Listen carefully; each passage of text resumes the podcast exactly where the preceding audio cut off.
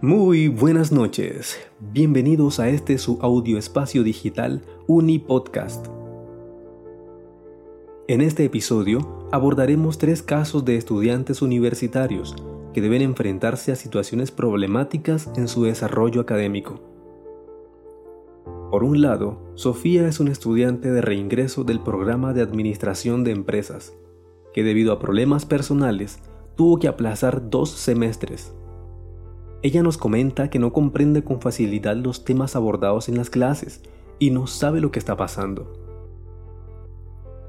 Kenneth llegó por intercambio de África, por lo que no habla muy bien el español y la comunicación con sus compañeros y docentes se le ha dificultado. Por otra parte, Juan es un estudiante nuevo en la facultad. Ha ingresado por homologación y es de edad avanzada viene de una universidad en la que tuvo dificultades con el uso de herramientas tecnológicas y con las clases por videoconferencias. Pues bien, luego de dialogar con estos estudiantes, pudimos evidenciar que no están cumpliendo las expectativas que tenían sobre lo que sería su proceso de formación, debido en parte a que muchas de las asignaturas deben desarrollarlas de manera virtual.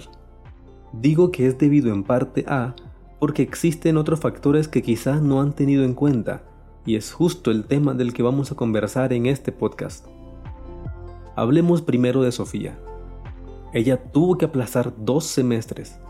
Esto afecta directamente el ritmo con el que venía. La falta de continuidad en un proceso académico hace que éste se vuelva inconsistente. Es apenas lógico que le cueste un poco adaptarse de nuevo. El impacto que podría llegar a tener esta situación se reflejaría en el desempeño de Sofía y en su rendimiento académico.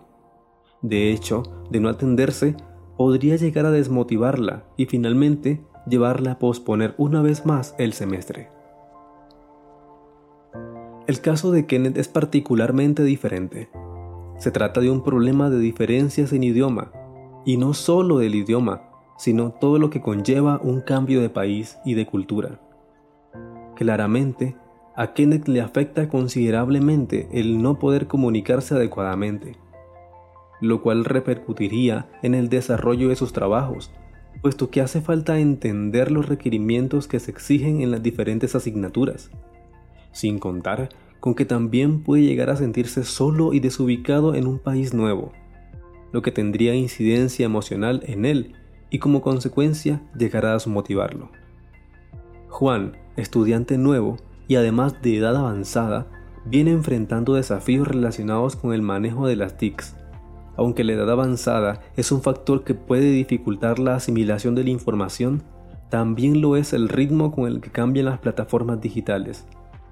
No terminamos de aprender a manejarnos bien en una cuando ésta cambia o es reemplazada por otra, y esto sin duda resulta ser muy frustrante para Juan, y tiene como consecuencia que no pueda desarrollar y entregar adecuadamente sus compromisos en las asignaturas virtuales.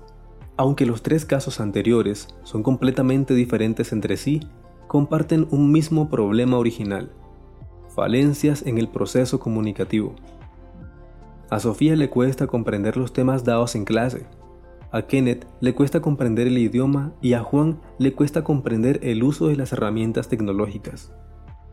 Sabemos que una buena comunicación resulta en aprendizaje, pero esta requiere que exista una correcta comprensión de la información y no solo su transmisión.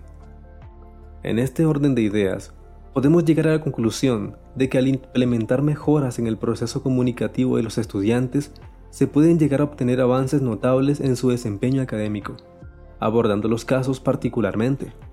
A través de las TICs es factible pensar en herramientas para los estudiantes que les sirvan de apoyo para crear sus propias estrategias y métodos de aprendizaje.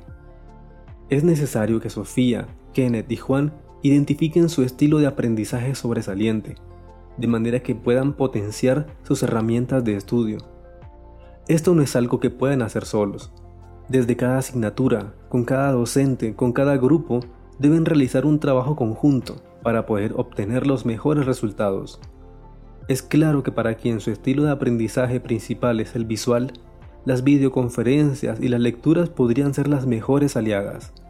mientras que para quien su estilo de aprendizaje es el kinestésico, estas últimas resultarían ser las menos indicadas, siendo mejor buscar alternativas con las que pueda desarrollar sus trabajos desde la práctica y así afianzar plenamente los aprendizajes.